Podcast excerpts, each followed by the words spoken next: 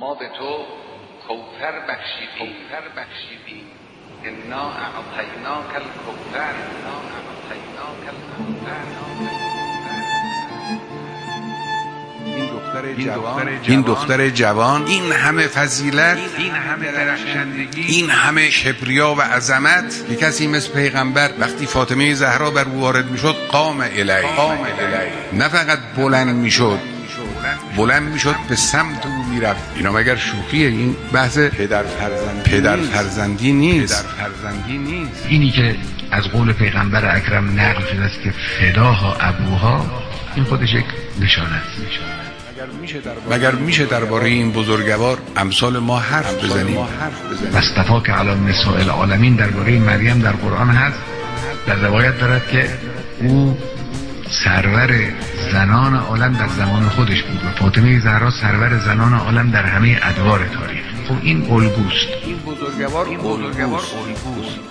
اینی که همه دنیای اسلام از اون روز تا امروز شیعه و سنی فرقی نداره. این بانی و بزرگوار. رو با چشم عظمت و جلالت نگاه می‌کنن.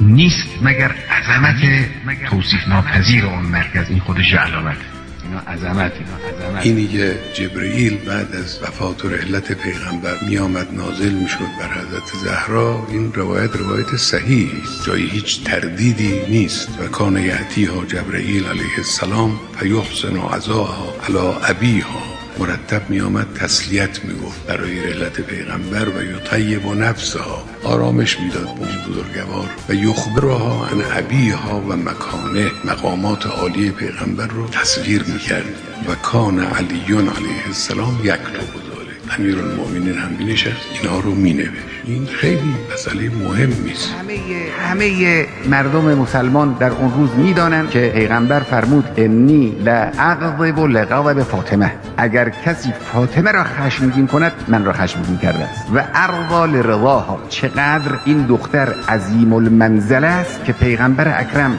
در مقابل مردم در ملع عام راجع به دخترش اینجور حرف می‌زند. اینا مقامات فاطمه زهرا